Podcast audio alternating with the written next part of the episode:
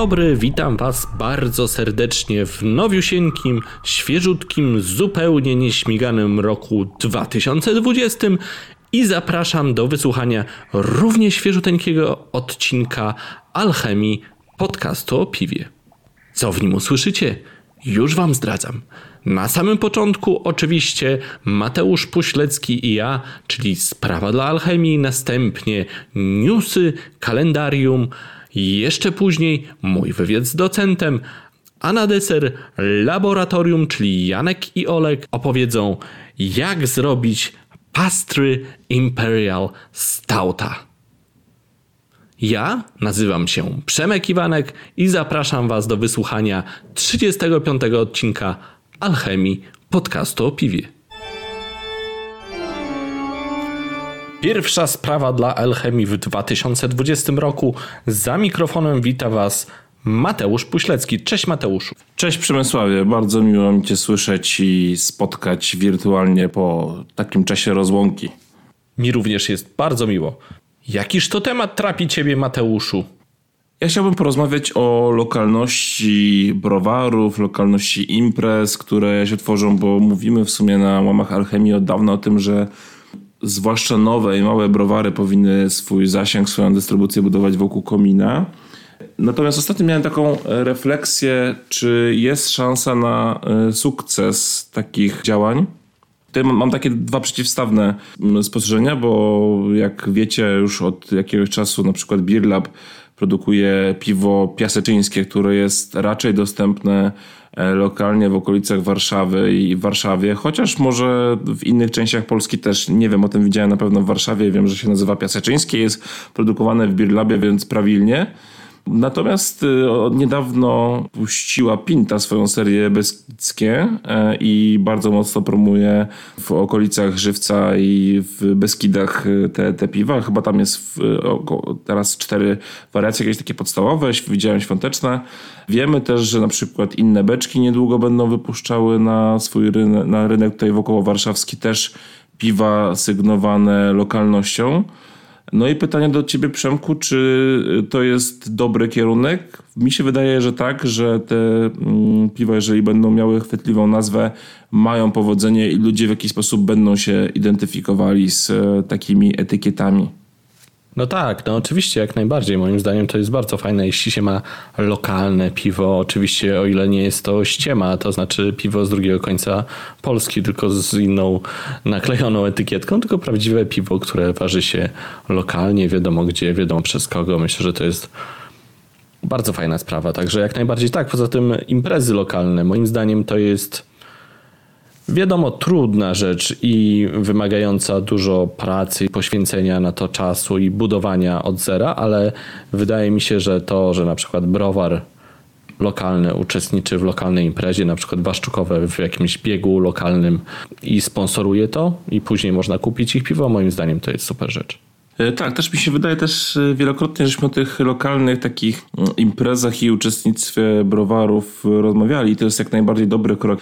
Natomiast e, po drugiej stronie są też imprezy lokalne, ale powiedzmy to, że bardziej kraftowe niż takie związane z jakimiś festynami czy, czy dożynkami, tego typu klimatami, bo zaczęło się od krakowskiego kraftu, impreza, która odbyła się jeszcze w, w lato w Krakowie. E, później e, kilka browarów warszawskich zrobiło dwie edycje warszawskiego kraftu, a teraz e, mamy także do czynienia z lubelskim kraftem.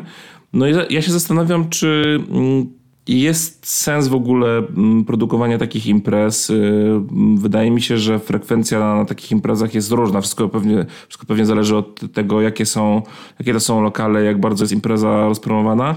Zastanawiam się właśnie, chciałem Janka zapytać, bo on uczestniczył w warszawskim krafcie, y, czy on y, uczestniczył w tym na zasadzie fanu, spotkania się właśnie z takim gronie piwnym, czy było to podejście bardziej do zrobienia takiego e, mini festiwalu, gdzie kilka browarów przejmuje ekrany i, i jest spęd ludzi z e, fanów kraftu z e, całego miasta? No, Janka niestety nie zapytam, ale, ale może ty powiesz coś na ten temat. Mi się wydaje, że takie łączenie się w lokalne inicjatywy też jest fajne, tylko no, no, co do imprez to oczywiście zależy, czy to jest fajna impreza, czy nie, czy, czy wyszła, czy nie, czy udało się zmobilizować ludzi o co jest trudno, czy też nie. Także myślę, że to zależy.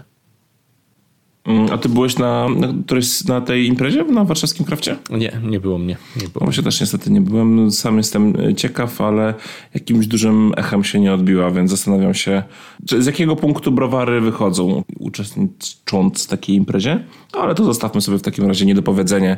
Może Janek y, przy kolejnej okazji się wypowie. No jaki jest twój temat?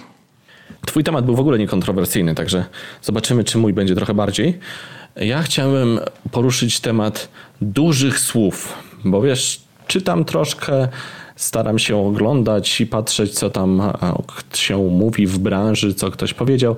No i coraz bardziej mnie zaczynają kłuć takie rzeczy, zgrzytać mi w zębach. Zgrzytać coś czasem w zębach, Mateuszu, czy nie nigdy? Wiesz co, czasem jak na przykład y, sałatę taką ze sklepu nie domyję, to nie, dobrze nie wypłuczę, to z robaczkiem tak, co, czasem jakiś tam piasek zgrzyta między zębami. No mi właśnie tak zgrzyta e, coraz bardziej takie słowa jak rewolucja, walka, ideologia, wojna z koncernem. I szczerze powiedziawszy, taka retoryka wojenna jakoś mi tak coraz mniej pasuje i się zastanawiam, czy to w ogóle jest potrzebne. No bo, no bo tak naprawdę ta walka to o co się toczy? Na jakim froncie? No bo ja rozumiem, okej, okay, no dobre piwo, wysokiej jakości, no spoko, tylko tak naprawdę z tyłu jest też biznes, prawda? I zarabianie pieniędzy i oczywiście w biznesie nie ma nic złego, a wręcz przeciwnie, popieramy bardzo przedsiębiorczość, tylko pytanie, czy, czy o co tak naprawdę jest ta walka, prawda? Może po prostu, skoro mówimy o przedsiębiorczości, to używajmy odpowiednich do tego słów, bo te wielkie słowa nie są ani poważnie, ani szczerze powiedziawszy, nie mhm. brzmią szczerze. Wiesz co, no mm, wiem chyba o czym myślisz. Jak mówiłeś y, ten wstęp, to trochę mi się przypomniała książka Masłowskiej Wojna polsko-ruska, że takie tak. wojenki właśnie sobie toczymy.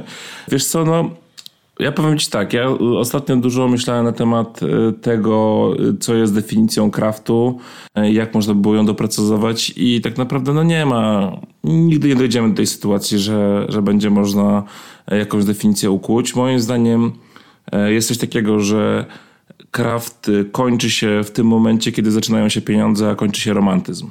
Czyli w momencie, kiedy przestajesz być piwowarem domowym, kiedy jest ten romantyzm, postanawiasz założyć browar stacjonarny, kontraktowy, e, to jest twój biznes, jesteś, stajesz się przedsiębiorcą, musisz się utrzymać, chciałbyś zarabiać na tym, więc to jest po prostu już wtedy biznes, no i takie właśnie, tak jak powiedziałeś, takie walczenie o wojenki, Ideologia. Czy, czy, o ideologię, że dopracowanie czegoś, y, do, do, dążenie do jakiegoś takiego punktu, który jest gdzieś tam oddalony, e, o takim, taki kij z marchewką, do którego nigdy nie dotrzemy. No to było fajne, nie wiem, no 10 lat temu, jak się zaczynała piw, piwna rewolucja, ale w tej chwili rynek już jest tak nasycony, mamy tak dużą ofertę, kraft jest y, tak szeroko dostępny, tutaj trochę pije do felietonu e, Łukasza z Piwolucji, który tam mm, popełnił odpowiedź do polemiki Artura Karpińskiego. E, że chyba faktycznie powinniśmy mówić o, o, dobrym piwie i niekoniecznie tym dobrym e, z koncernów czy ze średnich browarów, bo takie też się zdarzają, ale o tym dobrym piwie w krawcie, bo niestety, ale Czasami w multitapie próbuję e, piw z małych browarów i są po prostu ohydne. No, ja, ja bym się wstydził, szczerze mówiąc, wypuszczać e, takie piwo do, do klienta, a niestety to się dzieje. No właśnie, to się dzieje. można się zastanawiać, czy te ciuszki rewolucjonisty na pewno są na dobrym froncie. Ja bym porzucił tą retorykę, mówmy o, o biznesie, o przedsiębiorcach, o takich rzeczach, o dobrej jakości piwie, a może porzućmy te wojenki. Chyba, że chodzi o te wojenki w internecie. Teraz jest, nie wiem, czy widziałeś dużo takich, jak oni tam ze Wiesz, sobą takie toczą. Jest taka, Chyba, jest, że o to chodzi. Jest taka stara zasada marketingu, że nieważne jak mówią, ważne, żeby mówili, więc niektórzy może z tego założenia wychodzą. Ale to ma niestety krótkie nogi. Przemku, nowy rok 2020 już na dobre zagościł w naszej rzeczywistości. To jest pewien czas na podsumowanie, ale także i na y, wróżenie z fusów, na mówienie o trendach, o tym, co może być w tym roku i jak ty oceniasz, co będzie takim trendem w tym roku w świecie piwa? Ja myślę, że ten salt coś tam... Nas, Hard Seltzer. Seltzer nas, nas niestety e, spotka, aczkolwiek mi się wydaje, że już tą niszę zagospodarowały takie te napoje gazowane z wódką. No Wiecie, właśnie. Mówię, te w malutkich butelkach. Myślę, że niech to pozostanie na odpowiedniej półce. W każdym razie wróżenie z fusów. Ja chyba nie jestem w tym najmocniejszy, no ale dobra, jeśli chcesz, to ci powiem. Moim zdaniem będzie coraz y, bardziej właśnie w stronę przedsiębiorczości, coraz bardziej e, poważnie, coraz bardziej e, sensownie i myślę, że będziemy widzieć coraz większą stabilizację tej branży. Moim zdaniem tej branży będzie przyrastało, ponieważ ona cały czas rośnie i ro będzie dalej rosnąć w 2020. Będzie no. coraz więcej browarów, będzie się rozwijać, coraz więcej osób to będzie piło, także będzie przyrost. Co nie znaczy, że będą większe zyski w tej branży, bo to są dwie różne rzeczy. Albo że będzie większa jakość. Albo że będzie większa jakość, bo to wcale jedno z drugim nie musi być powiązane, a czasami wręcz przeciwnie. Także uważam, że cała branża e, będzie się rozwijać, natomiast zyskowność może niestety spadać. Takie mam przewidywania. Myślę, że nic nie wystąpi ciekawego i nowego w 2019 też nic specjalnego się nie działo. Wiesz co, myślę, że tutaj się z tobą zgodzę mm, i w kontekście tej przedsiębiorczości to myślę, że mm, browary nawet te małe albo nowe będą się coraz bardziej e, profesjonalizowały i mm, robiły wszystkiego własnym sumptem, tylko coraz częściej będą korzystały nawet na starcie z wiedzy i doświadczenia specjalistów bo to, tak jak wspomniałem, już ten romantyzm trochę się skończył i, i, i browary same widzą, że niestety nie wszystko się sprzedaje, to się wypuszcza na rynek, trzeba bardzo mocno powalczyć o, o, o klienta a tylko właśnie mając y, dobrych specjalistów e, wokół siebie dotyczących, e, czy zajmujących się marketingiem, czy, czy sprzedażą, dystrybucją, e, to jest y, mm, recepta na, na sukces. A co do piw, to mam wrażenie, że trochę z powrotem będziemy wracali do jakichś klasycznych stylów, że może jakieś, e, jakieś ciemniejsze, mocniejsze dolniaki zaczną się pojawiać, chociaż to jest też takie moje wrażenie z, wrażenie z fusów. No dobrze, to przejdźmy jeszcze może do mm, kilku e, szybkich newsów. E, tradycyjnie Brewers of Europe e, wypuściło coroczny raport o stanie browarnictwa w Europie za, no tutaj niestety 2018 rok, trochę późno wypuszczają te raporty, ale są dosyć ciekawe, bo z naszej perspektywy przegoniliśmy Wielką Brytanię, jeżeli chodzi o e, produkcję piwa w Europie, wyprzedzają nas tylko Niemcy.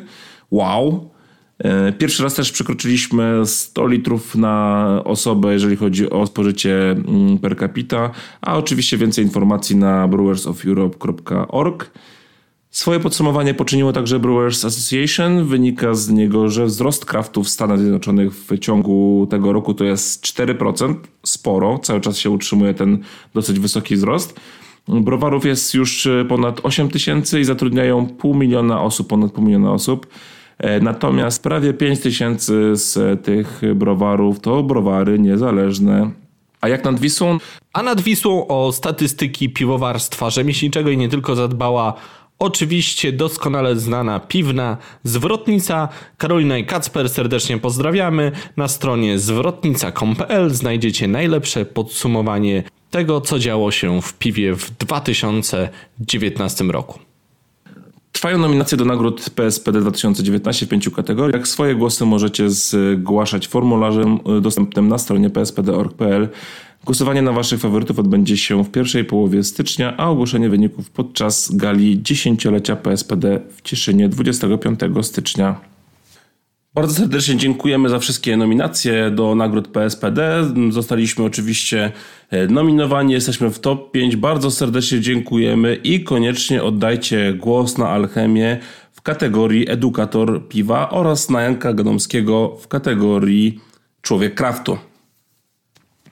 O ciekawej sytuacji za oceanem wspomniał Kuba Niemiec z The Beerwold. Otóż w dobie przejęć browarów kraftowych przez duże koncerny, mam tu na myśli New Belgium czy Beavertown, Dochodzi do sytuacji zgoła odwrotnej, ponieważ e, mały browar rodziny Kings and Convicts e, z Chicago wykupił niedawno o wiele większy od siebie browar kraftowy Ballast Point, a więcej znajdziecie o tej sytuacji na newschoolbeer.com. I taka ciekawostka e, na koniec, bo badacze z londyńskiego Uniwersytetu Greenwich stwierdzili, że e, dwie półlitrowe szklanki piwa są w stanie uśmierzyć ból głowy lub żołądka skuteczniej niż środki przeciwbólowe z paracetamolem. Oczywiście zaznaczyłem tutaj i zaznaczam, że jest to, traktuję to jako ciekawostkę, ale jeżeli chcielibyście się dowiedzieć więcej, to zachęcam Was do odwiedzenia kobieta.gazeta.pl. A teraz przejdźmy do kalendarium. Trzecie urodziny Chmielałaka 11 stycznia. 12 stycznia Dolnośląskie Browary grają dla Wielkiej Orkiestry Świątecznej Pomocy. 18 stycznia piąta już edycja Baltic Porter, Porter Day zapoczątkowanego przez Marcina Masona Chmielarza. Bardzo wiele browarów i knajp przyłącza się do tej imprezy. Śledźcie lokale, fanpage lokalów w swojej okolicy. Na pewno którymś z nich będzie jakieś święto dotyczące naszego piwowarskiego skarbu Polski. Także 18 stycznia piąte urodziny stanu umysłu, Beer Camp Winter Edition w Annopolu, 13 toruński zlot piwowarów domowych oraz wielki finał piątej edycji lubelskich bitew piwowarów Złote Kalesony w Just Crafted. 25 stycznia gala nagród PSPD oraz dziesięciolecie PSPD w Cieszynie – Impreza będzie biletowana, ale każdy z Was będzie mógł do, w niej uczestniczyć, także serdecznie zapraszam w imieniu PSPD. 31 stycznia Craft Beer Fiesta Winter Edition w Gdańsku oraz rozstrzygnięcie plebiscytu na miejsce roku 2019 Piwnej Mapy Warszawy. 8 lutego trzecie urodziny Piwnego Klubu i uwaga, uwaga, w związku z tym, że alchemia działa już równo dwa lata, tak, tak, postanowiliśmy symbolicznie to uczcić. Już dziś zapraszamy Was serdecznie na nasze urodziny połączone z premierą kooperacyjnego piwa z browarem Monsters.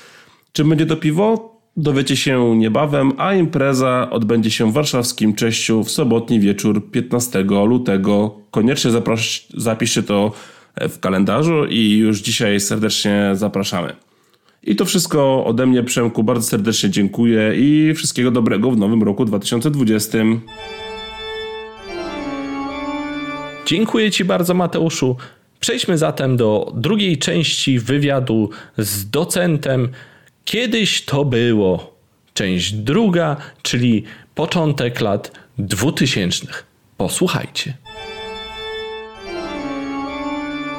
Kiedyś to było. Część druga. Pamiętasz, Michale, jak nagrywaliśmy pierwszy odcinek? Najbardziej pamiętam. Natomiast okazało się, że te pół godziny, które rozmawialiśmy, mm, niekoniecznie wyczerpało temat. I tutaj temat roku 98 i browaru Belgia. No właśnie, bo dzisiaj w drugiej części rozpoczniemy sobie pierwszą dekadę lat 2000, ale jeszcze drobna errata, prawda? Drobna errata do lat 90., czyli jeszcze do XX wieku. I to była, można powiedzieć, historycznie pierwsza próba wejścia na rynek podmiotu, podmiot piwo belgijskie, Nudna Belgia. Nudna Belgia, która wystartowała Otóż e, mam to jeszcze z swoich prezentacji, które kilka lat e, temu e, pokazywałem. Nazywa się to Trudne Początki, 98 rok. Browar Belgia. Browar Belgia, zbudowany w szczerym polu pod Kielcami przez browar Palm. Mm, czyli można powiedzieć, no absolutnie nie żadna lambikarnia, to nie jest to, co obecnie Belgia się kojarzy, tak, z lambikami, piwa trapistów. Nie, to był Palm, ale on wszedł w 90. Ja sam się zastanawiałem, czy tutaj się nie pomyliłem. Nie, to, to był 98 rok i oni weszli yy, na polski rynek do marketów. Ja pamiętam te piwa w sieci Jean. Która... Palma czy jakieś inne piwa? Yy, oni weszli właśnie. Właśnie ja nie wiem, czy Palm chyba nie wszedł, tylko zobacz, oni weszli e, z nazwami Belgia. I tutaj mam takie trzy piwa: Belgia White, Belgia Cherry, Belgia Strong. Przy czym to wszystko była górna fermentacja, czyli Belgia White to był Witbier, Belgia Cherry, coś podchodziło pod krika, oczywiście nie lambika, ale wytrawne, owocowe. No i Belgia Strong, no to już taki Strong Belgian Ale. To wszystko była górna fermentacja. Witbiry w Polsce ważone już w 98 roku. W browarze Kielce. I teraz tak. Czyli znanym jako Belgia. Tak. E, I Teraz jest odwieczna dyskusja, na ile marketing jest istotny w takich sytuacjach, ponieważ te piwa były dostępne po pierwsze w brązowych butelkach euro zwrotnych, które już były na starcie odrapane.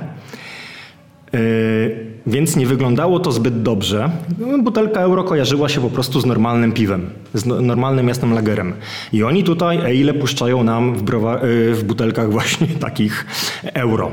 Po drugie cena. Te piwa były bardzo tanie. One kosztowały tyle, co normalne piwo.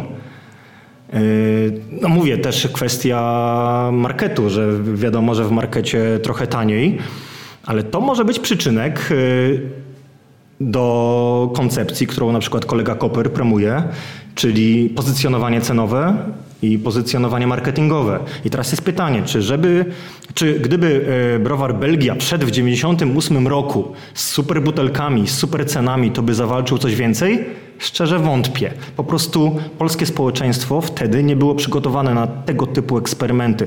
I te piwa były bardzo fajne, ale one nie zdobyły absolutnie jakiejś szerszej popularności. Zły czas chyba, zły Absolutnie czas. zły czas. Bo też y, Dori, czyli piwowarka, która, No właśnie. która tam zaczynała, możecie posłuchać sobie wywiadzie, tam ona też opowiada o browarze Belgia, mówi, że to były piwa fajne, to był świetny, bardzo nowoczesny browar, tam wszystko grało, ale to nie był ten czas. To nie był ten czas, to było za wcześnie. No i potem właśnie te ciekawe rzeczy jak White, y, Cherry Strong zniknęły. Mm, Browar Belgia postawił na Palma, czyli w miarę rozpoznawalną, znaczy może nie rozpoznawalną, ale grała y, ta marka tym, że była piwa Belgi- było piwo belgijskim i ono już było w trochę innej butelce, y, bezzwrotnej, co wtedy było ewenementem. Y, Więc oni robili tylko Palma, a jeszcze Pamiętasz tego Palma?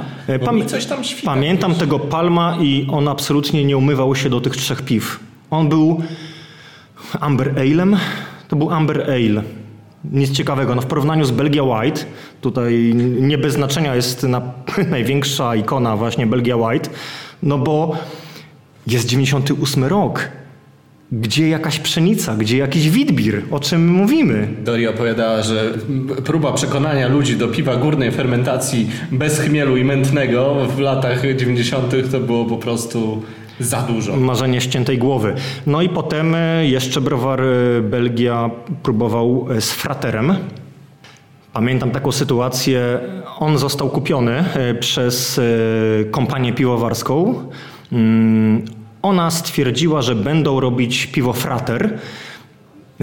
Pamiętam, że były takie nadzieje piwnej społeczności, że może będzie to właśnie Belg, ale nie wiem, czy pamiętasz, Frater był normalnie lagerem dwunastką, ale bardzo dobrym lagerem dwunastką. Czy to nie było więcej niż jeden frater?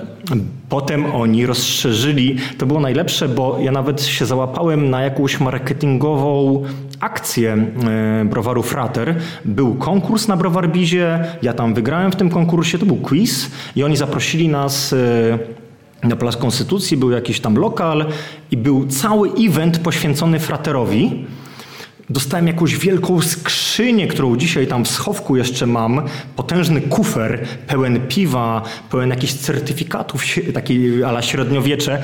I to było najlepsze, że wszyscy już wiedzieli, że kompania piwowarska ten browar zamyka za miesiąc, ale harmonogram projektu pod tytułem Frater musiał się toczyć, jak to wiadomo, e, w dużej korporacji, więc mimo, że, że wszyscy wiedzieli, że browar Belgia się zamyka, to oni jeszcze robili event e, poświęcony Fraterowi. Ale to już były lata 2000. To tak, to już był, y, no tak jak mówię, y, Browar Belgia wystartował 98, funkcjonował do 2003, kiedy kupiła go kompania piwowarska.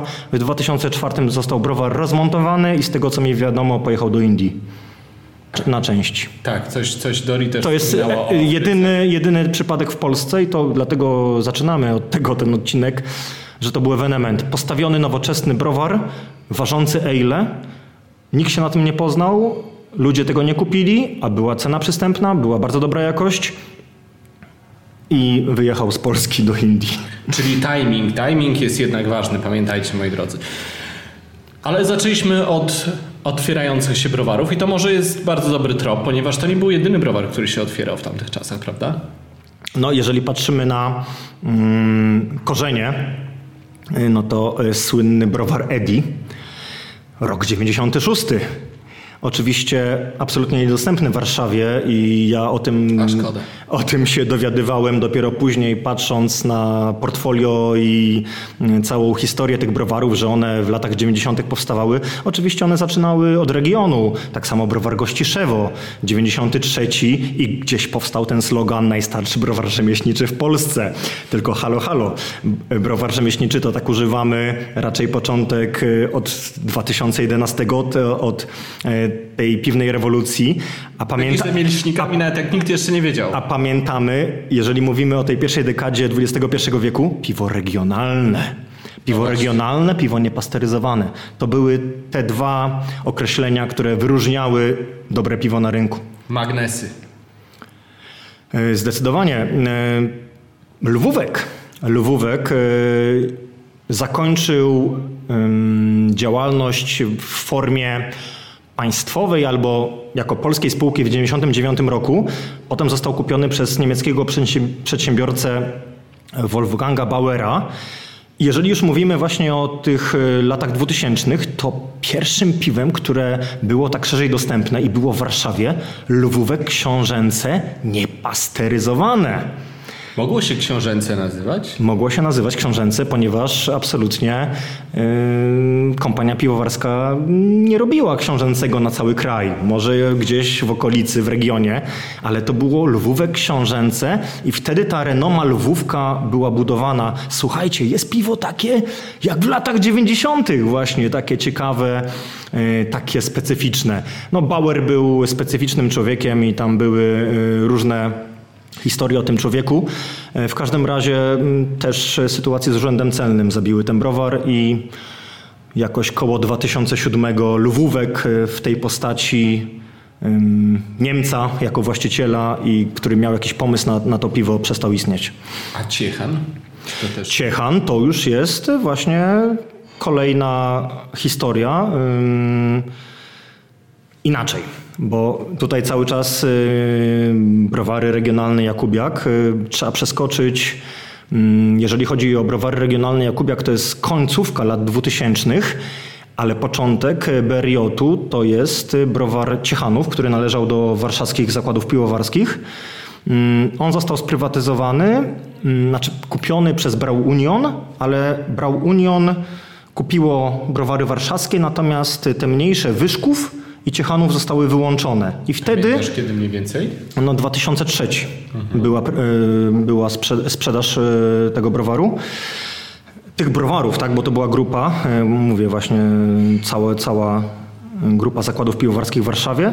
Wtedy Marek Jakubiak kupił Ciechanów i wydawał właśnie takie, ważył takie piwa jak Gambrynus. Czasem się pojawiały w Warszawie. Yy, Natomiast początki browaru yy, Ciechan to bardziej 2007 rok, kiedy on już zmienił tą strategię marketing- marketingową yy, i zaczął robić, no jak zwykle, niepasteryzowane. To przyciągało ludzi. Yy, Chociaż może 2004 właściwie nawet. 2004, ale to były tak unikalne sytuacje, tak ciężko było dostać te piwa. No to były perełki. Wtedy jak coś właśnie było, słuchajcie, jest piwo niepasteryzowane. Takie jak, jak to kiedyś było. Więc to, to tego się szukało. To był wyznacznik dobrego piwa wtedy. A browar regionalny Konstancin. No to jest 2007. Ja myślę, że możemy On Troszkę- był powiązany jakoś ze SGGW, z tego co pamiętam, tak? Szkołą Główną Gospodarstwa Wiejskiego. Wiesz co, nic, nic mi na ten temat nie wiadomo, natomiast y, dobrze znany Michał Kopik, czyli y, obecnie Mermaid Brewing, y, wcześniej Kingpin i wiadomo znany bloger z y, piwnego garażu, y, tam miał praktyki w browarze Konstancin. I browar Konstancin, y, no to jest rok 2007, kiedy no po prostu zaszachował Warszawę piwami y, mazowieckie, y, niepasteryzowane. I później To nie, był hit, ja pamiętam, to był prawdziwy, prawdziwy tak, hit. e, mazowieckie, a potem wyszło piwo zdrojowe, czyli dziesiątka, upragniona dziesiątka na recepturze mm, Czesa, czyli Andrze, Andrzej Sadownik. Absolutnie Andrzeju, tutaj w tym odcinku składam Ci wielkie hołdy. No bo też mogę nawiązać znowu do lat 90. pismo Piwowar. Jeżeli tam zadałeś e, wcześniejsze pytanie o społecznościach, o jakichś e, rzeczach, e, które grupowały piwną społeczność, to w latach 90. było to pismo Piwowar. Tu drobne wtrącenie redaktora. Oczywiście chodziło nie o piwowara, a o pismo piwosz, co docent skoryguje w dalszej części. Czyli jeszcze ten one-way przekaz. My kupowaliśmy gazetę, czytaliśmy ją i się inspirowaliśmy. Czyli e, Andrzej Sadownik, Ziemowit Fałat, Volker Quante, czyli Pojawiają się te nazwiska słynne. E, tak. I to byli ludzie, którzy publikowali w tym e, piśmie i no absolutnie z, jestem zszokowany, że, że w, dopiero w drugim odcinku wspominam pismo Piwowar. Tak, e, lata 90. i to był ten, no słuchajcie, no zapo- zapomnijcie o internetach w latach 90. To było, to było jedyne i ostatnie, znaczy mamy cały czas piwowara, ale powiedzmy sobie szczerze, to jest nisza, chociaż wtedy też, też to była nisza, ale jednak to była nisza, która niosła wiedzę unikalną. Nigdzie nie można było złapać tej niszy. Czy ja powiedziałem e, pismo piwowar? Nie, no to był piwosz. To był pi- piwosz ilustrowany na początku, a potem piwosz e, zwykły. Jezus Maria. coś mi się tu nie zgadzało. Czyli trochę za wcześnie na piwowara. Tak, tak. Piwowar to później. Piwosz, oczywiście, piwosz, piwosz. Czyli gazeta Piwosz, podmienimy tam. Mam wszystkie odcinki, wszystkie egzemplarze. Kiedy to Kole- się skończyła jego historia? Ym, Myślę, że początek lat 2000. Więc tak się sytuujemy właśnie z końcówką kariery tego pisma. Natomiast, tak jak mówię, y, nazwiska, te, które zbudowały później piwną rewolucję. Bo jeżeli mówimy o Andrzeju Sadowniku, mówimy właśnie o piwie Konstancin 2007 rok, to nie, nie należy zapominać, że 2001 to jest właśnie na recepturze Andrzeja Sadownika piwo Stout, uważone w browarze GAB Częstochowa, obecny wąsosz. Piwo stout dolnej fermentacji, ponieważ y, właściciele browaru nie zdecydowali się na wprowadzenie, nie chcieli mieć y, obcych kultur drożdży. Ym, Drożdże mają być tylko i wyłącznie jednolite w browarze, dolna fermentacja, więc powstał stout dolnej fermentacji. 2001 rok właśnie na recepturze Andrzeja Sadownika Gap Stout, więc można powiedzieć, że było to pierwsze piwo od piwowara domowego w Polsce, które ukazało się na rynku komercyjnym. No oczywiście mówimy o skali kilku tysięcy butelek na całą Polskę. Ja tego piwa w 2001 nie piłem. Wie, wiem, że ono było, natomiast jak ono smakowało, nie mam pojęcia. A wróćmy jeszcze do browarów, bo y, lata 2000, początek, to też y, początki browarów restauracyjnych, prawda? O, zdecydowanie. Jeżeli mówiliśmy o latach 90., no to, To były przecież... pierwsze mikrobrowary, prawda? W Polsce. 92 rok, y, browar Spisz. Pierwszy polski mini browar y, na rynku wrocławskim y, w piwnicy nowego ratusza. No ich wyznacznikiem była pajda ze smalcem dodawana do każdego e, kufla piwa, więc już od razu możemy sobie uzmysłowić, że pan Bogdan Spisz, który był mm, pomysłodawcą tego browaru, zapatrzył się w kulturę niemiecką, no i te piwa wiadomo, jasne, ciemne, potem jakieś może miodowe. E, I ta pajda ze smalcem, czyli taki klimat e, Targetowanie, targetowanie. niemiecki. Potem kolejny mm, polski browar restauracyjny to jest Ceka Browar. Już sama nazwa wskazuje na korzenie austro-węgierskie. Kraków, też e, w piwnicy, też klimatyczny wystrój. No i cóż, e, jasne, może nie wiem czy pszeniczne było, aczkolwiek było takie piwo Ingwer i do dzisiaj ono jest. No, ja polecam wycieczkę do CK Browaru, to jest Skansen. Tak samo jak Spisz, CK Browar, to są, to są piwa muzea. Tam się nic nie zmieniło od tych lat wehikuł czasu. Tak, może cenowo już nie, y, bo ceny troszkę wzrosły, ale i tak jest przystępnie. Natomiast piwo Ing- Ingwer, ono chyba tam miało mieć trochę im- imbiru, ale ja pamiętam, że jak się. Ja, ja byłem w CK Browarze chyba po raz pierwszy w 2000 roku. No i to piwo Ingwer rzeczywiście było czymś innym od tego powszechnego jasnego lagera. Więc y, jeżeli mówimy o browarach restauracyjnych, mamy te dwa pierwsze prawda, pierwiostki na, na tej mapie e, polskich e, minibrowarów. Spisz CK Browar sytuujące się w tej, no, tej klasycznej niemieckiej szkole, ale mamy rok 2001 Warszawa i wybucha Soma. To był szok. To był szok i podejrzewam, że niewiele osób pamięta ten browar. Po pierwsze, ale. Ja nie wiem, czy tam w ogóle jakikolwiek lager był ważony, według mnie nie. Gdzie on był usytuowany? Bo ja go nie pamiętam. To była kamienica na Foksal. Kamienica no, bardzo ładna. Też czynsze w tej kamienicy były dosyć wysokie, więc ceny piwa były wysokie i się okazało później, że jednak frekwencja w tym miejscu nie jest na tyle wysoka, żeby zbilansować e, koszta i w 2004 roku Browar Soma podziękował za współpracę i generalnie się nigdy nie odrodził. Natomiast e, to było i mówimy rzeczywiście o ale'ach w browarach restauracyjnych.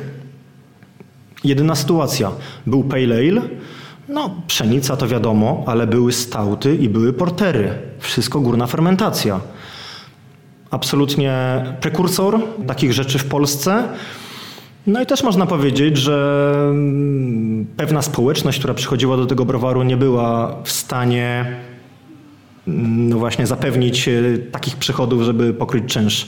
No bo ludzie wtedy, jeszcze też może powiem słowo o wystroju, o klimacie. No to była totalna Warszawka, e, New Style, zimne takie wystroje, prawda, nowoczesne, żadne tam klimaty biesiadne, ludyczne. Nie było fajny ze smalcem. Nie było absolutnie, e, więc e, też ludzie zwracali na to uwagę, jak to browar restauracyjny i tutaj mamy taki właśnie nowoczesny wystrój. To się gryzie, ale pijąc te piwa, e, człowiek miał poczucie właśnie, że obcuje z czymś unikalnym, no i tego właśnie, tak jak mówię, stout Czesa był dolną fermentacją, a tam były piwa górnej fermentacji. Drogie, bo drogie, ale pamiętam, był, było happy hour, był dzbanek. W happy hour półtora litra można było tak kupić, że wychodziło po 9 zł za pół litra. Słuchajcie, to było 20 lat temu. Te 9 zł. To miało swoją wartość. To tak jakby dzisiaj 18, 19 podejrzewam, więc to nie była tania zabawa ale smak wtedy był unikalny i to było coś. Czy jeszcze coś o browarach opowiemy? Czy czekaj, pierwszy kontrakt. Pierwszy kontrakt to też przypadnie na lata 2000, prawda? E, wiesz co, o kontraktach akurat e, bym niekoniecznie tutaj chciał rozmawiać, bo nie mam takiej wiedzy. Dobra, to zostawiamy. To Natomiast ja bym chciał pociągnąć ten temat Eili, e, tej górnej fermentacji, bo mamy rok 2005 i mamy po pierwsze pierwszą polską pszenicę w butelkach. I to jest Crystal Weizen. Crystal Weizen. Crystal Weizen w bączkach, uważany przez browar Regina z Giżycka. Browar Regina to byli potentaci branży mięsnej, ale pan właściciel stwierdził, no mam tyle kasy, cóż mogę zrobić e, fajnego. No więc... Mięsi już więcej nic nie osiągnę. nie osiągnę. Postanowił założyć browar Regina. Regina było o, to teraz jest oczywiście pytanie do e, weteranów, czy to była jego córka, chociaż córka to bardziej Eddie. E, córy pana od browaru Eddie były na etykietach, a Regina było nazwane chyba jego, od jego żony. W każdym razie Crystal Weizen w bączkach mm, Niesamowita rzecz, no dlaczego Krystal, prawda? Dlaczego nie Hefe? Podejrzewam, że mógł się bać granatów, że jednak te, i też drożdże w butelce wtedy były niemile widziane. Piwo mętne? No właśnie, Fuj. Wtedy było Fuj. wszystko klarowne, więc myślę, że tym tropem poszło. Ym, piwo było bardzo dobre. Piwo naprawdę, ja takich Crystal Weizenów w Berlinie yy, nawet nie piłem dobrych. No wiadomo, ja, piło się oczywiście Hefeweizen, ale czasem się spra sprawdziło Crystal Weizena, no taki troszkę styl kulawy wobec Hefeweizena, ale ten Crystal Weizen z Reginy był świetny. No jeżeli mówimy o tych początkach ale butelkowych, browar Smocza Głowa no właśnie. z Krakowa. No właśnie. Wystartował Amber Alem. To był ich ten Czy to nie był taki pierwszy typowo rzemieślniczy browar, który by można, niektórzy tak uznają? Tak, ponieważ y, jeżeli mówimy o browarze restauracyjnym, Górna fermentacja ewidentnie Soma warszawska, natomiast y, browar rzemieślniczy, który tylko butelkuje, Oni oczywiście z czasem pojawiali się w Krakowie w lokalach, no to Smocza Głowa, Amber Ale, potem zwiększyli swoje portfolio o Dark Ale. Czy pamiętasz, który to był rok? Czy nie? 2005. 2005. 2005. No i oni na rynku, myślę, że około trzech lat przetrwali. Byli bardzo mocni w Krakowie, e, w tych lokalach krakowskich. I tam e, te piwa lane mm, myślę, że się całkiem nieźle sprzedawały, ale jednak to nie była ta skala, żeby, żeby zaistnieć. Więc zobaczcie, mamy takie dwie cezury czasowe. 98 startujemy z ejlami, które były dostępne w marketach. Potem 2005 też ale w butelkach i to już y, kapitał polski, tak? To polska, e, polska myśl piwowarska, czyli Regina i Smocza Głowa. No i to nie zaskoczyło, więc jak mówimy, dlaczego piwna rewolucja wybuchła, to nie tak, że nic nie było przed pintą. Było, tylko po prostu ludzie nie byli przygotowani. Timing, jednak ten timing. Mm. Ale to, co się udawało na początku lat 2000, to były przyjęcia browarów przez obcy kapitał, czyli trochę większa skala. I tutaj się działo całkiem sporo, prawda? Bo to są te czasy, kiedy większość rzeczy się wydarzyła. No to jest wielka smuta w polskim piwowarstwie, czyli y, też y, troszkę końców lat 90., czyli y, utworzenie grupy Żywiec, 98 rok, z browaru Żywiec i Brupole BV, to, to, też Holendrzy, dlatego się połączyli, czyli browar Welblągu EB. Kompania piwowarska, czyli Tychy, Poznań, 99, y, od 2003 Białystok. Mm, w międzyczasie browar Belgia właśnie. Ale tam też chyba pan Kulczyk ma, mieszał. Kulczyk, Kulczyk kupił Lecha w latach 90. Potem został wykupiony przez South African Breweries. Się okazało, że South African Breweries również kupił Tyskie, dlatego się właśnie połączyli. Czyli Submiller później się dobrze Submiller od 2002, ponieważ y, South African Breweries się połączyło z Millerem. I jeszcze trzecia grupa, a to już jest 2000, 2002, Carlsberg, czyli Brzesko, Okocim, Bosman Szczecin, Piast, Wrocław. I teraz do czego nawiązuję? Każda z tych grup y, ma krew na rękach, czyli przejęła pewien pakiet browarów. Od państwa początkowo, prawda? Y, początkowo to nie, nie, nie, nie. To już było od... Y, od prywatnych właścicieli, którzy... Albo od... Znaczy bardziej to były już spółki akcyjne, więc po prostu na zasadzie przejmowania akcji. Czyli najpierw y, państwo sprzedawało te browary, tak, tworzyły y, spółki się akcyjne, tak, żeby pozyskać kapitał, następnie zostały wykupowane pakiety większościowe. Tak, większościowe i później te pakiety większościowe zostały mm, no, kupione za normalne pieniądze. I przejęte przez zagraniczny Tak, przez zagraniczny kapitał.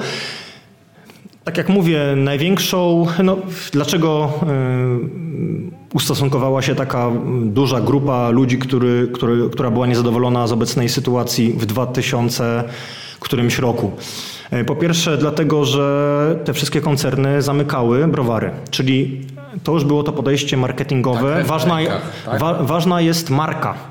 Ważna jest marka, ważny jest marketing. My nie tyle kupujemy browary, my nie tyle kupujemy zakłady z historią, ludzi, którzy tam pracują, my kupujemy pewne marki, które są na rynku. I teraz optymalizacja. W nowoczesnym przedsiębiorstwie, w korporacji musi być optymalizacja. Więc odcinamy nierentowne przedsiębiorstwa. Każda z tych grup y, odcięła browary. Y, czasem skończyło się to, czasem, nawet bardzo często skończyło się to zrównaniem z ziemią tych browarów. Grupa Żywiec, daleko nie patrząc, browar warszawski. E, obecnie została tylko warzelnia, e, robione jest e, osiedle na tych terenach. Browar w Gdańsku, Heweliusz, słynny Kaper, lata 90., gdzie to było najmocniejszy jasny lager w Polsce, ale jednak z jakimiś tam tradycjami. Świetne piwo było Heweliusz. Pamiętam je. Później było wskrzeszane kilkukrotnie, ale... To, ale to już było pod egidą właśnie koncernu, więc to już nie było to. reanimacja. Ale ja pamiętam jeszcze Heweliusza z Beczki, jeździło się do Łodzi e, w 90 latach, fantastyczny był. Więc grupa Żywiec zabiła Gdańsk, zabiła Warszawę. Myślę, że Bydgoszcz też, tam był browar w Bydgoszczy pod grupę Żywiec. Potem, jeżeli chodzi o kompanię piwowarską, właśnie rzeczony browar Belgia, jak można zniszczyć dopiero co powstały browar. Podobno najnowocześniejszy w Polsce. Tak, to jest niesamowita rzecz. Carlsberg Polska, Piast Wrocław. Legenda dla Wrocławia. Browar y, stoi, na szczęście nie jest aż tak mocno wyburzony jak warszawski, ale też lofty budują się na terenie Wrocławia. No i wrocławianie, oczywiście wielka siła wrocławskiego piwowarstwa, to już jest na odcinek trzeci, czyli y, ta piwna sanacja, można by było powiedzieć, silna grupa we Wrocławiu, no ale Piast Wrocław zabity przez Carlsberga. Zostały same wydmuszki, marki, które właściwie nie mają żadnego. Ważone, tak, Piast ważone w Szczecinie, Królewskie ważone w Warce. Albo gdzie popadnie. Gdzie popadnie, gdzie są moce przerobowe, mamy oznaczenia, bo też była taka akcja konsumencka, sprawdzajmy, gdzie piwo dane jest ważone. Więc koncerny poszły na rękę i na kodzie kreskowym jest literka oznaczająca, znaczy nie przy kodzie kreskowym, tylko przy dacie, no, przy nadruku, który mówi o dacie przydatności, jest literka oznaczająca browar, gdzie akurat mm, to królewskie zostało wyprodukowane. Czy w Warce, y, czy może zupełnie gdzieś indziej. To jest raz, to jest zabijanie kultury piwnej Polski, a dwa, to jest smak piwa. No i Czyli gonimy Europę.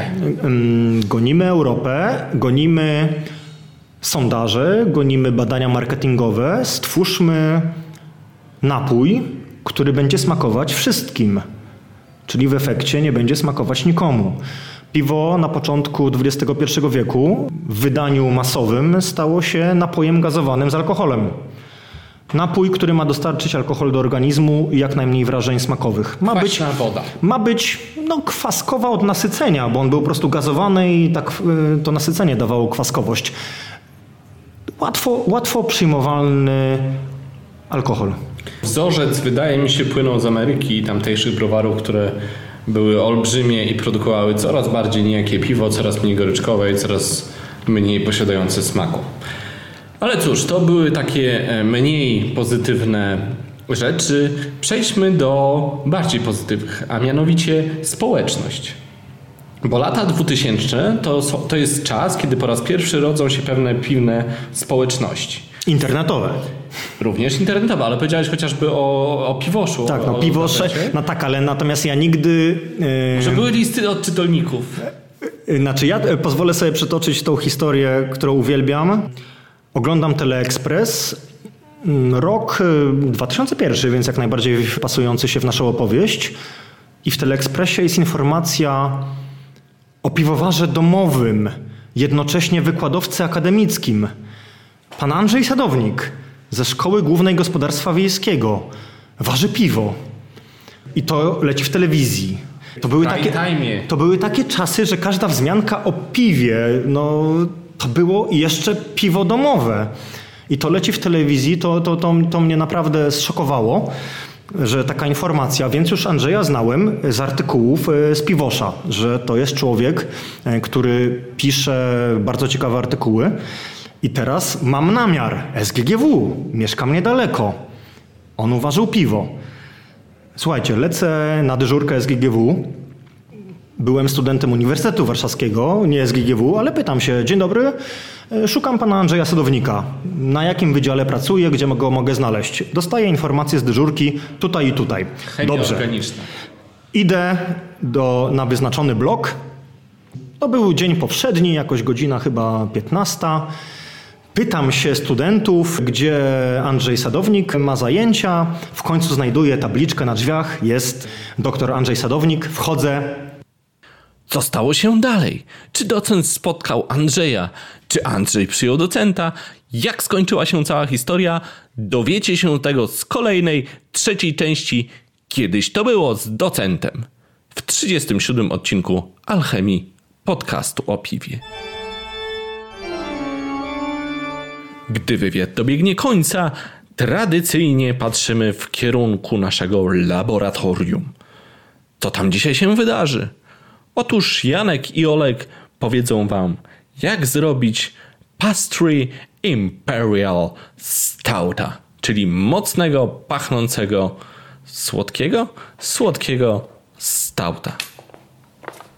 Przejdźmy zatem do laboratorium.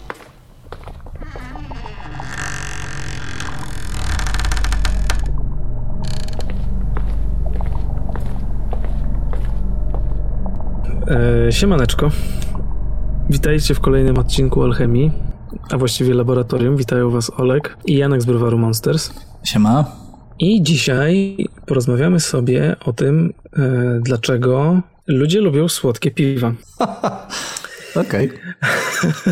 Nie wiedziałem, że w ten sposób podejdziesz do tematu, ale dobra. E, a właściwie porozmawiamy sobie o czymś, co e, zyskało trend, no, zyskało trend, nie po polsku, co zyskało po, po, popularność jakiś czas temu mm, i zaczęło się wszystko od takiego browaru ze Szwecji, e, którego nazwę można mm, tłumaczyć na język polski jako wszechkurczak. E, który to browar bardzo ulubował się w risach, które są e, bardzo słodkie i takie przypominające e, wypieki, słodkie wypieki. Czyli dzisiaj będziemy rozmawiać o pastry staucie, a właściwie o pastry imperial staucie, e, bo kto by się przejmował pi piwami o niskiej zawartości alkoholu, prawda? Dokładnie. Bardzo ładny wstęp, Olku. Nie, nie spodziewałem się, że tak wiesz. Dziękuję. Będzie no, wszechkurczak. Po świętach. No. Trochę wyszliśmy z tak. sprawy, bo, bo nie nagrywaliśmy bardzo długo. W ogóle alchemii no. nie było chyba rekordowy czas, ale, ale mam nadzieję, że uda się w końcu to wyprostować i że odcinki będą wychodzić regularnie. Ja Dobra. też. No dobrze. I tutaj sobie Janek ułożył scenariusz dla nas, e, w którym e, jako pierwszy punkt mamy Będziemy opowiadać o tym, co to jest ten pastry stout, czy ten pastry imperial stout, skąd się wziął i dlaczego jest trend wzrostowy no to. To właściwie wydaje mi się, że ja odpowiedziałem na to pytanie. Na wszystkie prawie, nie? Ale bardzo powierzchownie, więc może trochę rozszerzmy ten temat. Janku, zacznij od tego, powiedz, co, czym według ciebie jest ten, ten styl, bo on jest bardzo szeroki ja myślę, że wielu ludzi ma inne, różne rozumienie tego, czym on powinien być. Znaczy wiesz co, samo słowo pastry już na, naprowadza na to, że mm, piwo ma przypominać w jakikolwiek sposób ciasto. Nie, I to jest jedna z dróg i jedna z, z dróg postrzegania tego mm, stylu. Natomiast druga jest taka, że jest to bardzo słodki e, stout, imperialny najczęściej, a dzisiaj będziemy mówić właściwie tylko i wyłącznie o imperialnym staucie, e, który jest bardzo słodki i jest najczęściej z dodatkami. Właściwie Zawsze jest dodatkami, dlatego że w przeciwnym razie można byłoby to nazwać imperialnym milk stoutem, tak na dobrą sprawę. Więc ja to postrzegam jako bardzo słodki, mocno deserowy, gęsty, wyklejający wręcz e, stout. Coś, co będzie przypominać deser. Tak. I ja się z tym zgadzam, że znaczy to, to porównanie do deseru średnio mi się podoba, e, dlatego że uważam, że bardzo trudno jest odtworzyć wrażenie smakowe deserów, dlatego że w deserach, w wypiekach jest ważne też odczucie w ustach, jest faktura ważna, tekstura tego. Mhm. Mm, I, I sam fakt, że możesz to pogryźć i że to jest takie ciężkie na języku, takie pełne. Ciężko mi jest sobie wyobrazić piwo, które jest, które jest pijalne i jednocześnie bardzo podobne do tego, do wypieku jako takiego. No okej, okay, rozumiem. No, natomiast wciąż ten imperialny stout będzie tęgi. No, na tyle, na ile płyn tak. może przypominać ciasto, ono, e, te, to piwo będzie tęgie, gęste, pełne, e, śliskie na, na języku. Mm, więc w ten mhm, sposób mhm. jakby będzie nawiązywać do tej deserowości też e, w teksturze, no bo wiadomo, że, że nie, nie jesteś w stanie płynem nawiązać do, nie wiem, do, do sernika, który jest w jakiś tam sposób e, granulokowaty, nie? No to, to wiadomo, że, tak. że płyn nigdy taki nie będzie, natomiast w, w sferze smaku i aromatu to w jakiś sposób ma pójść w tą stronę. No tak, tak mi się mhm. wydaje. No, tak. No, i, I, wydaje mi się, że tu warto też dodać do tego to, że, że to jest piwo, w którym bardzo często ma, ma miejsce dodawania aromatów. Pewnie mamy to w scenariuszu dalej, ale, ale jakby ja, ja bardzo chciałbym zaznaczyć to, że, że tutaj rzeczywiście te aromaty e, nie, nie chciałbym Jest zasadne ich użycie. Jest zasadne ich użycie w jakikolwiek sposób, dlatego że, że w ciastach też tych aromatów się używa i, i to jakby w pewien sposób tłumaczy to, mhm. ten dodatek. Mhm, mhm, to prawda. Natomiast no. jeszcze jakby abstrahując od tego, że to ma przypominać ciasto, to ma też to przypominać e, imperialny stout, czyli e, ma, w aromacie ma, mają, ma być kawa, ma być czekolada zawsze, bez względu na to, w którą to stronę pójdzie. Tak samo on ma być w jakiś sposób palony. Może nie tak palony jak, jak standardowy imperialny stout, ale jednak ma być palony. Ma mieć jakąś tam goryczkę kontrującą tą słodycz. Gdyby pewnie w ogóle nie miał, to, to, to byłoby to bardzo, ale to bardzo mulące. On i tak będzie mulący, natomiast bez goryczki byłby totalnie niepijalny, e, więc, więc jakąś tam goryczkę też, też powinien mieć. E, I generalnie właśnie powinien mieć, mieć powinien mieć cechy imperialnego stauta. Mhm, mhm. No i tak jak powiedziałem, ten styl, można powiedzieć, ten, to, to podejście do piwa e, wzięło się od e, browaru Omnipojo, jeżeli się nie mylę. A jeżeli się mylę, to nie jest mi wcale przykro. Ja nie wiem, nie, nie przygotowałem się do tego, więc... No, ja też nie, więc, ale strzelam, że to było Omnipojo, bo pamiętam, że jako pi pierwsze piwa, które próbowałem, które piłem e, i które można by było zaklasyfikować jako pastry stout, to, były, to był właśnie anagram chyba z, z Omnipojo i e, Noah Pican e, Matt Stout, coś takiego, mhm. które były takimi piwami bardzo słodkimi, bardzo przypominającymi ciasto. Po prostu były pastry stoutami. Ja sobie teraz na bieżąco przeglądam, przeglądam sobie Antapta i tam są daty do, do dodania piw. E, I mhm. wśród tych najlepszych rzeczywiście Omnipojo ma e, względnie najwcześniej pododawane piwo, natomiast jest jeszcze taki browar e, ze Stanów Zjednoczonych, który się nazywa Buxton Brewery mhm. i oni mają takie piwo Yellow Belly i ono jest z 2014 roku i być może to, to tam się zaczęło. Znaczy ja strzelam, że to jednak... Znaczy Yellow Belly jest kooperacją z Omnipojo z tego co A, kojarzę. Czyli, czyli tak, rzeczywiście tak. Bo to jest to piwo zapakowane w... butelka jest zapakowana pakowana w biały papier, który wygląda jak, e, jak takie to prześcieradło Ku Klux Klan. Mm-hmm. Tak, tak, ja już też kojarzę rzeczywiście. No to, no to być może jest tak, że rzeczywiście oni poją, chociaż zazwyczaj w Stanach się wszystko zaczyna, więc, więc to mnie dziwi, ale być może tak. W, w ogóle tego nie śledziłem i sobie tym nie, nie zawracałem gitary. Mm-hmm.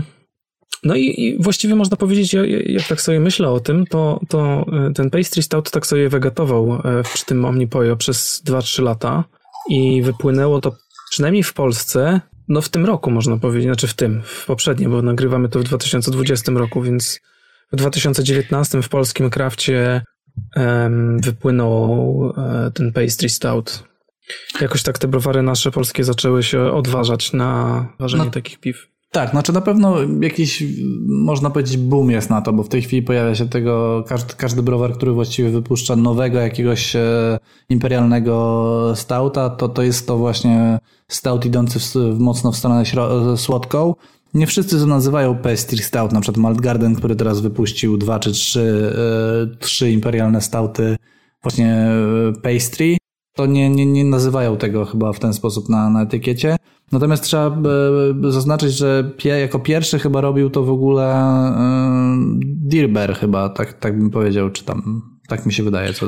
Bardzo dawno nie piłem nic z tego browaru. Ale oni mają tam ser, serię Candy Shop i, i wydaje mi się, że to są właśnie wszystko pastry stouty i one są z aromatami chyba zawsze.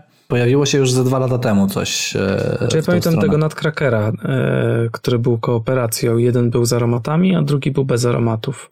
Tak, i to był z, w kooperacji z Whisker Beer chyba, tak? Jakoś tak się to nazywa. Możliwe. Wiem, że Marcina z Marcinem w każdym tak. razie. Tak, tak. Pozdrawiamy. E, czy, czy, czy to było pierwsze, czy to było już po Candy Shop, tego nie pamiętam. Natomiast no, oni zaczynali e, w tym temacie. Pojawił się też w międzyczasie Chcesz ciasteczko z Artezana, który też moim zdaniem był pastry tak. stoutem. Mm -hmm. No i w tym roku już się pojawiło kilka takich piw. Belzebub z Brokreacji, coś chyba z, ze Stu Mostów, e, jakieś piwo Harpagan wypuszczą, nie pamiętam jak ono się nazywało. Szpony, no nieważne. No i Malt Garden, który, który też kilka tych stautów wypuścił. Tak. No i ewidentnie jest e, w tej chwili e, moda na to po prostu. I myślę, że piwowarze domowi też zaczną to, się tym interesować. To zazwyczaj się przenika, albo piwowarze domowi za, zaczynają jakąś modę i coś ważą, albo odwrotnie. Rynek, mhm. rynek coś tam e, wypuszcza nowego, robi się na coś moda i piwowarze domowi też ważą to, co, to, to, to, co ważą browary rzemieślnicze, więc więc z pewnością będzie na to moda, więc chcieliśmy wam w ogóle powiedzieć, bo, bo o tym żeśmy nie powiedzieli, powiedzieliśmy, że będziemy o tym rozmawiać, a chcieliśmy wam powiedzieć, jak to uważać mm, w domu. Tak? No tak, no. Aha. No nie no, masz, no patrzysz w scenariusz, zasyp, mielenie, długość gotowania, napowietrzanie, wszystko jest, no. No tak, no to prawda. Nie spojrzałem, wiesz, tylko pierwsze dwie linijki widziałem, przecież nie zaglądałem.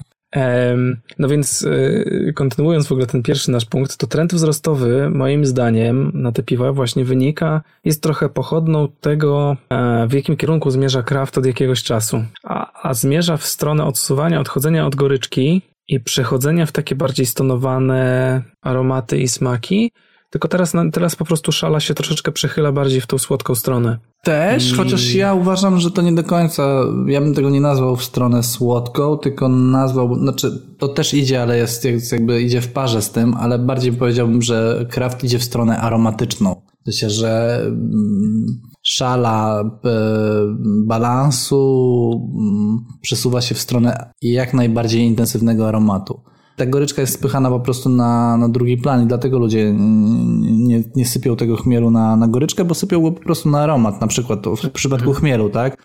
Ale tak samo jest z innymi stylami. No, teraz kokos będzie znowu wróci do mody. Ludzie będą sypać tego kokosa tyle, że, że po prostu będziesz pił pan, pantę w płynie. Skończy się kokos.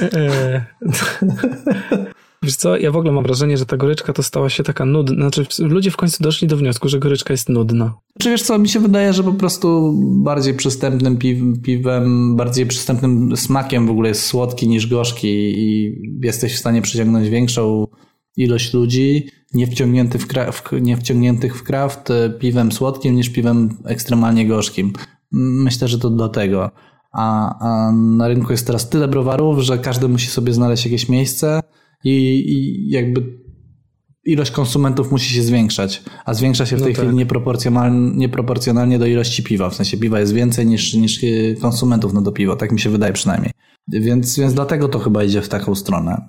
Mhm. Nie jestem też ekspertem, jeżeli chodzi o branżę, więc, ale tak mi się wydaje, że to z tego wynika. Znaczy to też trochę jest, chyba wynika z tego, że sypią tego, teraz tego cukru wszędzie.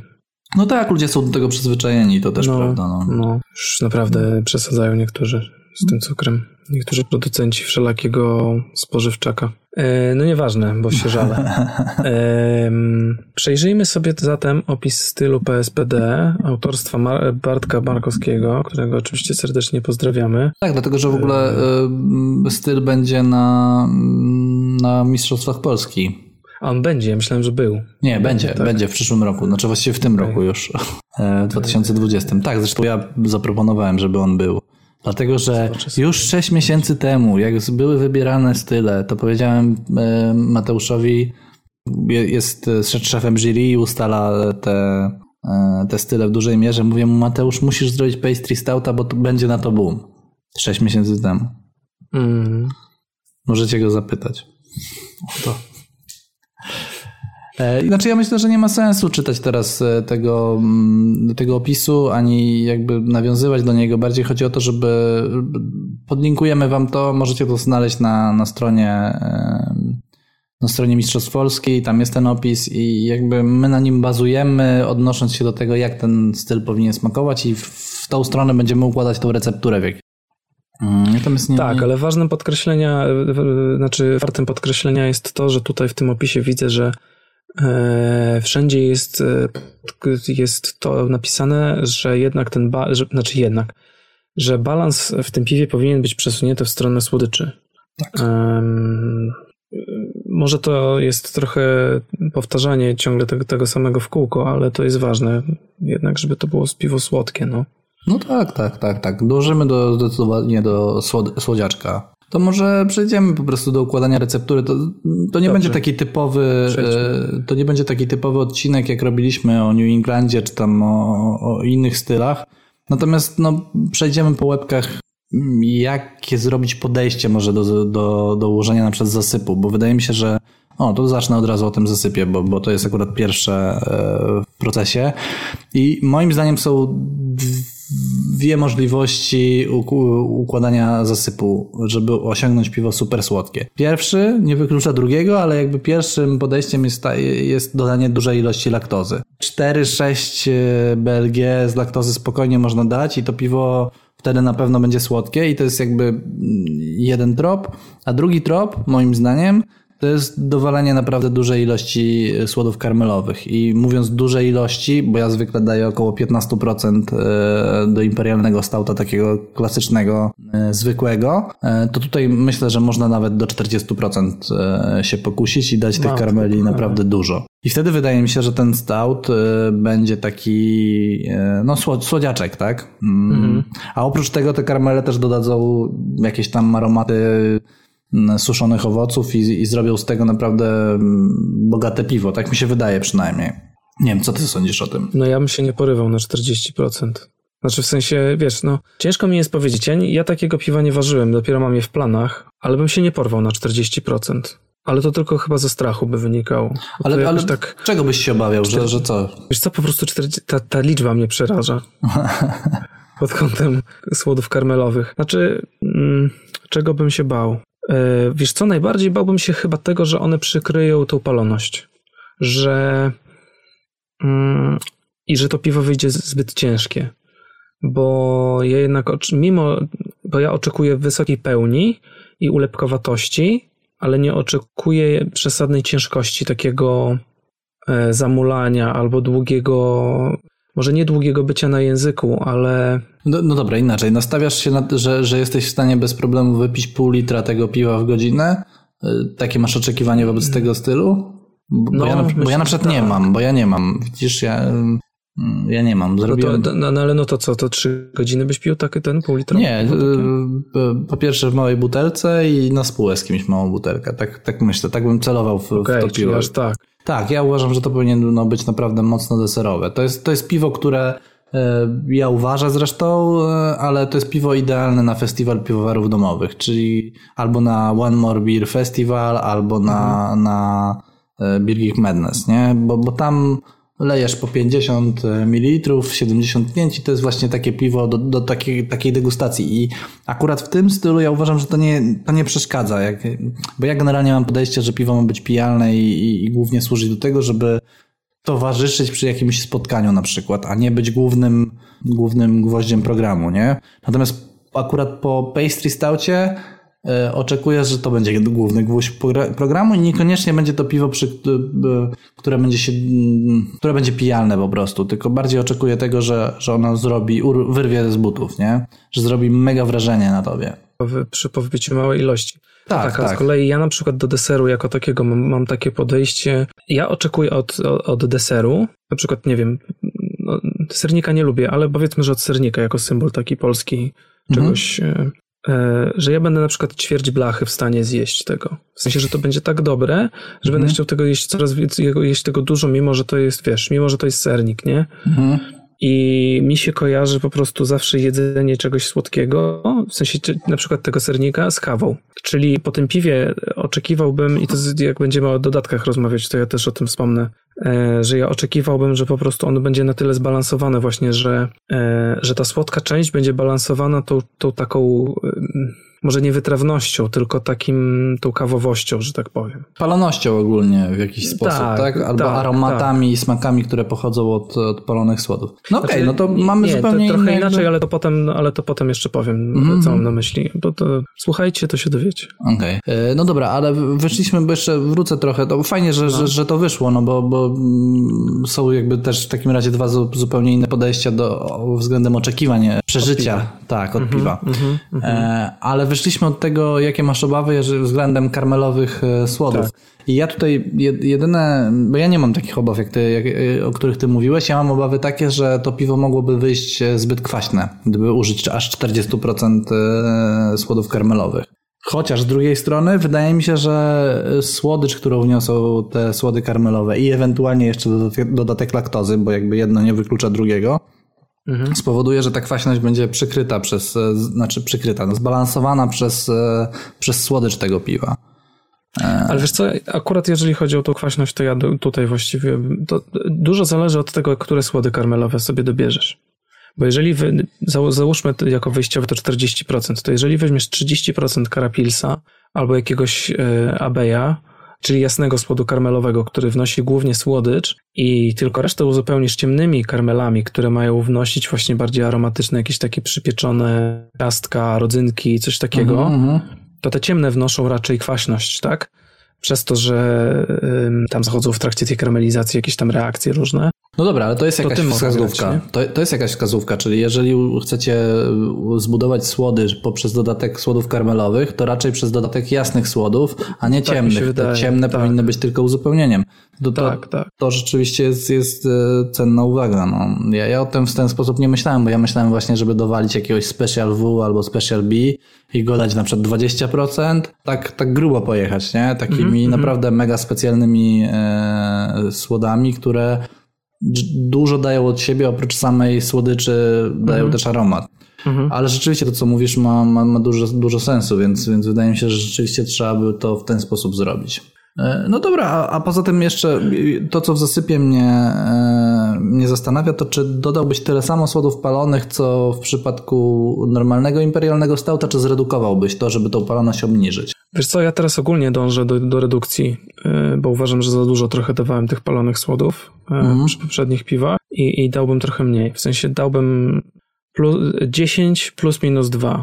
Okej, okej. czyli obracałbyś się wokół 10%, czyli jak Tak, rozmawialiśmy tak, o imperialnych stautach, to mówiliśmy, że takim dobrym wyjściowym, dobrą wyjściową recepturą jest 15-15-70, tak mi się wydaje, tak? Chyba tak. No Okej, znaczy ja się z tym zgadzam, ja też generalnie b- b- tutaj akurat bym zredukował do 10% i zobaczył co się wydarzy, albo właśnie 12% to jest, to jest dobry trop moim zdaniem. Bo wiesz, bo tutaj w tym przypadku akurat bardzo dużo też zależy od tego, jaki w jaki ty uderzasz baling. Bo na przykład jeżeli chcesz zrobić 21 plato y, takiego pastry stouta, to musisz y, dać mniej tych słodów palonych, żeby one za bardzo nie, nie przykryły reszty. To znaczy wiesz co, wydaje mi się, że... 30, Mhm. no to ja bym już tam. Znaczy, bo wiesz, ja pamiętam naszą kiedyś dyskusję o tym, to chyba nigdy tego nie robiliśmy na, w trakcie nagrywania, Mhm. o tym, że tak naprawdę, żeby barwę uzyskać, to potrzebujesz dokładnie tyle samo e, masowo e, słodu palonego, bez względu na to, jaki jest baling, tak? Żeby było czarne piwo. No dokładnie, jakby jakby się nad tym e, głębiej zastanowić, to wydaje mi się, że kilogram, dajmy na strzelam, tak? Kilogram słodu palonego w 20 litrach, przy, przy 20 litrach e, piwa, czy tam rzeczki, e, da zawsze super czarne piwo, bez względu na to, czy zasyp będzie 5-kilowy, czy będzie 10-kilogramowy, nie? a, a procentowo to jest e, spora różnica. Natomiast to piwo wciąż, wciąż będzie e, czarne, więc jakby podawanie procentowego zasypu rzeczywiście nie do końca ma sens przy lekkich piwach, moim zdaniem. Bo, bo przy, przy mocnych to, mm, znaczy moim punktem odniesienia, e, jeżeli chodzi o ilość procentową e, ciemnego słodu, jest zawsze RIS. E, Więc jak mówię 15, 15, 70, to to jest w RISie. Natomiast przy robieniu, nie wiem, oatmeal stouta już bym zredukował zdecydowanie procentową ilość Palonych słodów. Walonych słodów, tak. tak. Mhm, mhm. No dobra, tu jeszcze. w ogóle uważam, że to jest tak, że bardzo mocno w tym przypadku się liczy jednak e, robienie tej samej, znaczy poprawianie receptury przy pi- 5, 10, 20 warkach. No tak, tak. Bo to Zdecydowanie. jest trudne piwo jednak. My- Myślę, że bardzo trudne, jeżeli. Bo tu łatwo jest przedobrzyć ze wszystkim właściwie, no, nie? No, no, tak. Ale jeszcze chciałbym powiedzieć, bo, powiedziałeś, czy będziemy robić, e, czy, czy robilibyśmy 21 plato, czy 25, więc ja w ogóle 21 plato to w ogóle bym się nie zajmował, nie nazwałbym tego pastry e, Imperial Stoutem. 21 plato to jest tyle co nic. Ja raczej, e, ja raczej stosowałbym taką zasadę. 24 plato ze słodów I laktoza. plus laktoza. Tak. I nie bałbym się tutaj dodać na przykład 6 plato z laktozy. Tak, żeby mieć 30. Bo moim zdaniem to piwo musi mieć przynajmniej 9% alkoholu, żeby. Wiesz, tu sztuką dla piwowara jest też zrobić piwo, które będzie mocne, ale jednocześnie tego alkoholu nie będzie czuć. Na tym też polega ro- rola samego piwowara, żeby poprowadzić tą fermentację odpowiednio i tak dalej, i tak dalej, i tak dalej, i dodać te dodatki tak, żeby one tym, z tym alkoholem też fajnie e, korespondowały. E, więc tu jeszcze taka mała dygresja a propos te, te, tego em, balinga. Dobra, zostawmy sobie zasyp, bo, bo, bo zasyp chyba mam wyjaśniony mniej więcej właśnie nie konkretnie, ale podejście do zasypu, bo to o to chodziło. Yy, następny mamy chmielenie. Yy, I tutaj głównie chyba chodzi o chmielenie na goryczkę, bo, bo na aromat chyba tego piwa nie ma sensu chmielić, chyba że masz odmienne zdanie. A nie masz odmiennego zdania, dobra. A na goryczkę to na ile byś to nachmielił? Tak Przy poruszając się 30 plato? przy 30 plato, no Na 50 ibu ja bym to na Na chmieli. 50 ibu. No, Okej. Ja bym chyba też tak... 70. No nie, Tak, okej. w tym przedziale się poruszam mniej więcej 50-70, bo mniej to myślę, że już by było za słodkie. Znaczy I- w sensie za mało kont- kontry by było. Tak, ja też, ja też bym zaczynał od 50, ale też e, moim zdaniem, znaczy ja nie bałbym się dowalić tutaj nawet 100 ibu. Dlatego, że moim zdaniem to pod tą słodyczą i tak zginie, a możemy uzyskać dzięki tej goryczce fajniejszy balans. To znaczy, to, to piwo w ogóle nie ma być zbalansowane, ale w jakiś sposób musimy skontrolować tą potężną słodycz i ja bym się naprawdę nie bał e, tutaj dowalić e, 100 ibu. Myślę, że, że, że, że mm, z kalkulatora, jeżeli wyjdzie nam 100 ibu, to to jest dobre chmielenie do tego piwa, dlatego że, e, że tego i tak nie będzie czuć. To, to, to ja mam takie podejście. Natomiast zgadzam się z tym, że 50 to, to absolutne minimum. Mhm, to prawda. Chcesz coś jeszcze dodać o chmieleniu? Nie. Dobra, to, to następne. Znaczy tak mi tylko przyszła dygresja do głowy, że chciałbym po- pozdrowić wszystkich sędziów, którzy będą sędziować w Cieszynie e, tą kategorię. Zabierzcie ze sobą insulinę. E, Bo ja mam wrażenie, że tam będzie mnóstwo e, zgłoszeń w, tym, w tej kategorii. Będzie mnóstwo zgłoszeń i 90% będzie przesłodzone. No ale no już tam.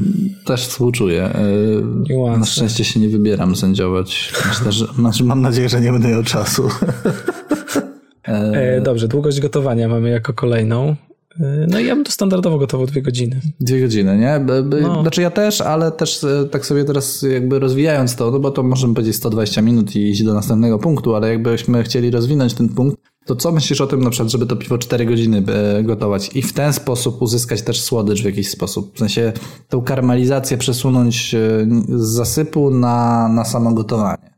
Myślę, Myślisz- że to jest przerost formy nad treścią. Chyba że, chyba, że to gotowanie ma służyć podniesieniu ekstraktu, to tak. Okej. Em, Ale jeżeli chodzi o. pamiętać- No, mów, czyli, czyli dla względów e, aromatycznych nie zrobiłbyś tego, tak? Nie, Okej. okej. nie. Dlatego, że uważam, że to nie ma znaczenia. Tak, w sensie różnica 2-4 godziny. Jak Okej. japońskie gotowałem 24, to... Nie, 12, przepraszam. E, to to miało znaczenie i to ogromne. E, Mhm, okej. ale myślę, że 2-4 godziny to, to 2-4 godziny to nie ma rzeczy. Okej, Poza dobra. tym ja nie, nie lubię takiego długiego gotowania. Wszystko jest potem mokre, cały pokój jest, wiesz, woda się wszędzie skrapla, wkurza mnie to. No lepiej się śmierdzi później długo. No, no, W ścianę no. włazi. No, zgadzam się. No. Dobra, ja chciałeś coś pamiętam, jeszcze to dodać? japońskie gotowałem A. u rodziców ym, w piwnicy, to potem y, schody do piwnicy były przez dwa tygodnie wilgotne. Nie mogło się ten, nie mogło się wysuszyć. Masakra. Wkurzali się na mnie. No, to nie było latem. O, no, to jest to bardzo dobra pora roku, żeby sobie e, japońskie sieknąć i No. postać 12 godzin nad rozgrzanym piecykiem. To, to rzeczywiście jest super pomysł. Dobra, coś jeszcze a propos długości Nie, nie, nie, gotowania, to czy wszystko, nie? Dobra. E, Mamy jeszcze jeden punkt o napowietrzaniu. E, Właściwie tu chciałem wspomnieć o tym, żeby, żeby po prostu napowietrzać to dwukrotnie, czyli w momencie zadania drożdży i później po, po jakichś 8 godzinach drugi raz. Jeżeli napo- napowietrzacie na przykład wieczorem, to zróbcie to drugi raz rano. Mm, Mówiliśmy o tym przy okazji ważenia mocnych piw, chyba w odcinku o mocnych piwach, ale warto o tym powiedzieć jeszcze raz, nie? No bo to zwiększy nam i żywotność i ilość komórek drożdżowych i, i przy takiej fermentacji ciężkiej em, to może pomóc. Ja u siebie zauważam przy mocnych piwach, że, że ta fermentacja jest e, lepsza i aldehyd jeszcze mi się tam pojawił w mocnym piwie ostatnio, ale dużo niższy niż wcześniej, z którym miałem sporo kłopotów w mocnych piwach, więc, więc polecam to, to stosować. Tak, no i oczywiście jak zwykle gęstwa koniecznie. E, I tu napisałeś, że raczej brytolami, z czym ja się nie zgadzam. Ja bym to US-ami sieknął, właściwie jakimikolwiek drożdżami, e, które dają w miarę czysty profil. Wiesz co, ja, ja napisałem tutaj raczej brytolami ze względu na od- odfermentowanie, ale rzeczywiście jak teraz się nad tym zastanawiam, to, to możesz mieć rację, że... e, Znaczy ja bym się po prostu estrów bał, bo Mm. ten heksanian, jak, jak, jak, ci, jak ci pójdą w heksanian drożdże, to ci wszystko przykryją. Co byś tam nie dodał, to ci wszyściutko przykryją i, i, i tego się boję w brytyjskich e, drożdżach. Dobra, to w sumie mogę powiedzieć, że masz rację. Znaczy z tymi US-ami to bym się tak nie rozpędzał, ale...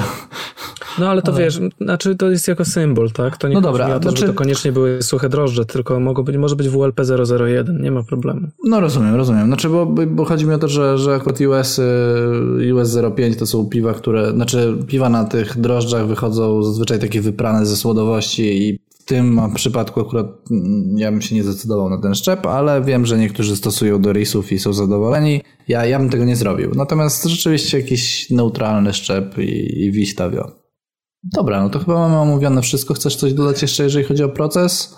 Nie. Nie chcesz. Nie chcę. I co? I na tym chyba zakończymy pierwszą część, czy... No tak. Tak, tak, tak. zakończmy. Mamy teraz mamy dodatki za chwilę, to w kolejnym odcinku po prostu sobie siekniemy dodatki, bo to jest bardzo ważna, mm, ważny, bardzo ważny aspekt tego stylu, więc chcemy poświęcić mu oddzielny odcinek, a poza tym przy jednym posiedzeniu walniemy wtedy dwa odcinki, to będzie super. Mhm. Chyba, że okaże się, że 15 minut i po sprawie, to wtedy złączymy to w jeden odcinek, ale, nie, ale myślę, będziemy że nie. przyciągać znowu jakieś, będziemy dygresje robić, coś tam porozmawiamy sobie. Będzie dobrze. Będą Państwo zadowoleni. To żegnaj się pięknie Oleczku i jedziemy z drugim odcinkiem. Dziękujemy za pierwszą część Pastry Stout. Do zobaczenia. Pozdrawiajcie Przemka Iwana. Cześć. E, Przemka Iwanka, przepraszam. Przemysławie. Wybacz. Żegnają Was Olek i Janek. Na razie ten oto sposób zbliżamy się ku końcowi 35 już odcinka Alchemii podcastu o piwie. Podobało się? Było fajnie? Pamiętajcie o lajkach, udostępnieniach, łapkach w górę i tak dalej, i tak dalej. A i pamiętajcie też, żeby zagłosować na Alchemię. A na sam koniec najserdeczniejsze, najcieplejsze życzenia samej pomyślności w 2020 roku. Niech Wam zawsze piwo wychodzi. I do usłyszenia już niedługo. Cześć!